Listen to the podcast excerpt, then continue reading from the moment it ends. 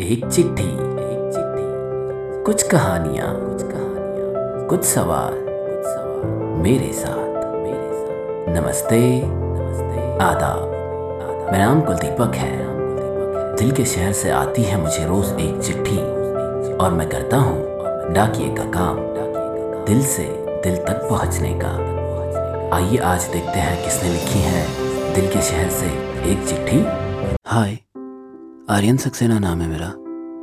बस आज ऐसे ही मन हुआ चिट्ठी लिख दूं, तो बस लिख रहा हूँ कुछ। शुरुआत मेरे बचपन से करते हैं। कमाल का बचपन था मेरा। मेरे घर में मैं, मेरा बड़ा भाई शशांक, दादू दादी, माँ और पिताजी थे।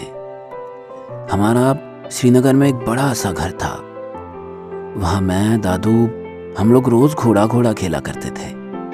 दादू मुझे घोड़ा घोड़ा खेलना है, आप मुझे बिठाइए ना घोड़े पर।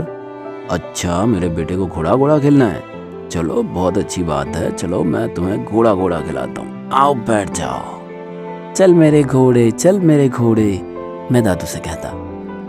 फिर जब भी मुझे सेब खाने का भी मन होता तो मैं दादू से कह देता, दादू मुझे सेब खाने हैं। हाँ, क्यों नहीं, सेब खाएंगे, बिल्कुल खाएंगे, मेरे पोते को सेब खिलाने। दादू मुझसे बहुत प्यार करते थे। मैं घर में सबसे छोटा था तो मेरा लाड प्यार ज्यादा होता था। बस दादू हमेशा मेरे साथ ही रहते। हाँ, कभी कभी शशांक कहता, दादू आप बस उससे ही प्यार करते हो, मुझे प्यार ही नहीं करते हो। अरे ये मेरा छोटा पोता है, मेरा लाडला है, मैं इससे लाड प्यार तो करूँगा ही, दादू कहते। वो सर्दियों के दिन थे। मैं और दादू साथ बैठे थे और माँ, पिताजी, दादी और शशांक अलग बैठे थे। हम अपने हाथ सेक रहे थे। तभी पिताजी ने कहा था, अच्छा बाबूजी, माहौल कुछ ठीक नहीं लग रहा है आजकल बाहर, आप घर से कम ही बाहर निकलो तो अच्छा है। अरे क्यों, क्या हो गया? पता नहीं, कुछ अलग अलग चीज़ें सुनने में आ रही है। अरे ये सब इधर उधर की बातें हैं, होती रहती है, जल्दी ठीक हो जाएगा। ठीक है, अपना शहर है यार, इतनी डरने वाली बात नहीं है, ठीक है, चिंता मत करो। नहीं बाबूजी, लगता नहीं कि सब कुछ ठीक हो जाएगा, फिर भी देखते हैं। ऐसा कहकर सब लोग सो गए थे। सुबह शशांक स्कूल गया और दोपहर होते तक लौटा ही नहीं। पिताजी हड़बड़ाते हुए घर आए थे। दादू से कहा था, अच्छा बाबूजी, अब तक शशांक नहीं आया, मैं खोज कर रहा हूँ यहाँ वहाँ, देखते अगर कुछ मिला तो, लेकिन आप लोग अब घर से बाहर मत निकलिएगा प्लीज़, माहौल कुछ ज़्यादा ख़राब हो गया है। अरे ये कुछ लोग हैं, ये पता नहीं क्या कर रहे हैं, ठीक है देखो, मैं भी पता करने की कोशिश करता हूँ, दादू ने कहा था। रात होते होते सच में माहौल कुछ ज़्यादा ही ख़राब हो गया था। मैं अपने माँ के गोद में कुछ डरा डरा सा सो रहा था। समझ नहीं आ रहा था कि क्या हो रहा है। बाहर से अलग अलग नारे सुनाई दे रहे थे और जोर जोर की गोलियों की आवाज़। कुछ समझ नहीं आ रहा था कि क्या हो रहा है। तभी पिताजी ने कहा, बाबूजी हम कल सुबह ही निकल रहे हैं यहाँ से, दिल्ली जा रहे हैं, और अपना अपना सामान जो भी थोड़ा बहुत हो सकता है हम ले लेते हैं और कल सुबह जाते हैं। दिल्ली जा रहे है? क्यों? अरे ऐसा क्या हो गया भाई दिल्ली जाने को? अरे अपना शहर है, मेरी जन्मभूमि है, मैं नहीं छोड़ूंगा मेरे शहर को। आप लोगों को जहाँ जाना है आप जाओ। बाबूजी आप समझते क्यों नहीं हो, मैं मेरा एक बेटा खो चुका हूँ, मैं दूसरा बेटा नहीं खोना चाहता। आपको आना है तो आओ, हम लोग जा रहे हैं। जिसे जहाँ जाना है वो चला जाए, मैं इस घर से कहीं नहीं आने वाला। अब इस घर से उठेगी तो मेरी आरती ही।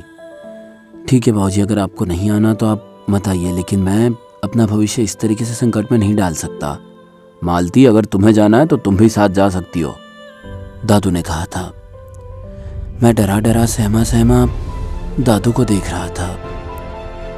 उन्होंने मेरे माथे पर हाथ रखते हुए माँ से कहा था, मेरे पोते का ख्याल रखना, ठीक है। मुझे याद है आज भी कि माँ ने किस तरीके से मुझे छुपाते हुए गाड़ी में बिठाया था। मेरी नज़रें दादू को ढूंढ रही थी, लेकिन दादू ने मना कर दिया था आने के लिए। हमारी गाड़ी सरपट दौड़ी जा रही थी सड़कों पर से। बहुत सारी भीड़ के बीच एक दो पत्थर भी लगे थे गाड़ी को, लेकिन पिताजी ने गाड़ी नहीं रोकी। फिर हम दिल्ली आ गए थे। मेरी पढ़ाई लिखाई सब दिल्ली में ही हुआ। उसके बाद पिताजी ने बहुत कोशिश की दादू को समझाने की कि आप यहाँ आ जाइए, लेकिन वो हमेशा कहते, देखो अपना शहर होता है, अपने शहर को छोड़कर बाहर मन नहीं लगता बेटा। अब हाँ, यहाँ हालात ठीक है, तुम आ सकते हो, आ जाओ। लेकिन पिताजी भी मानने के लिए तैयार नहीं थे। यहाँ एक बिजनेस सेटअप कर लिया था, बस यही सब काम होता था। लेकिन एक दिन किसी रोड एक्सीडेंट में पिताजी भी नहीं रहे। उसके बाद मैंने दादू को बहुत समझाने की बहुत कोशिश की, लेकिन दादू नहीं माने। फिर मैं थोड़ा काम में व्यस्त हो गया था। अब मिलने जाऊंगा, तब मिलने जाऊंगा कहकर दादू से मिलने ही नहीं जा पा रहा था। एक दिन मुझे पता चला कि दादू बहुत बीमार है, बार बार मुझे याद कर रहे।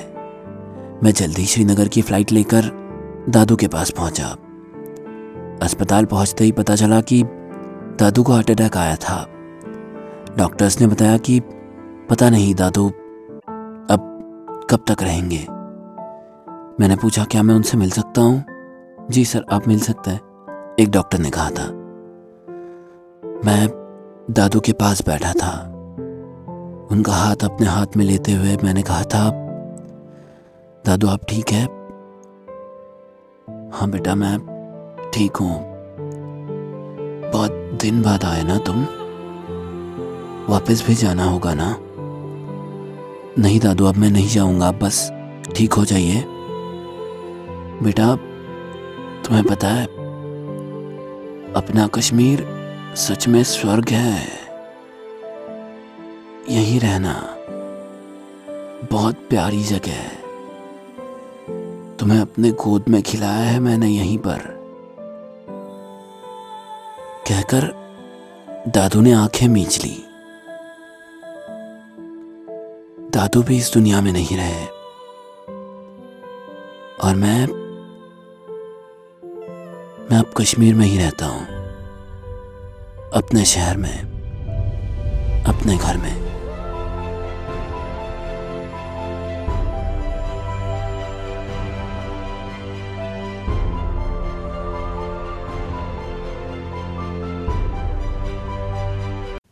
जी हाँ, ये भी एक इतिहास रह चुका है हमारे देश का। ना जाने कितने कश्मीरी पंडितों के परिवार तिनके की तरह बिखर गए। क्या उन्हें आज भी न्याय मिला है? जवाब ना है। हम क्या कर सकते हैं? हम दूर रह सकते हैं उन मुट्ठी भर लोगों से जो आज भी देश को बांटने की बात करते हैं, कभी जाति के नाम पर, कभी धर्म के नाम पर। बस, और हमारे नेताओं से मांग कर सकते हैं कि उन लोगों को उनका न्याय मिले। आपका भी कोई किस्सा हो जो आप हम तक साझा करना चाहते हो, तो आप हमें ईमेल कर सकते हैं। मैं मिलता हूँ आपसे किसी ऐसी चिट्ठी के साथ, एक चिट्ठी और कुछ सवाल मेरे साथ।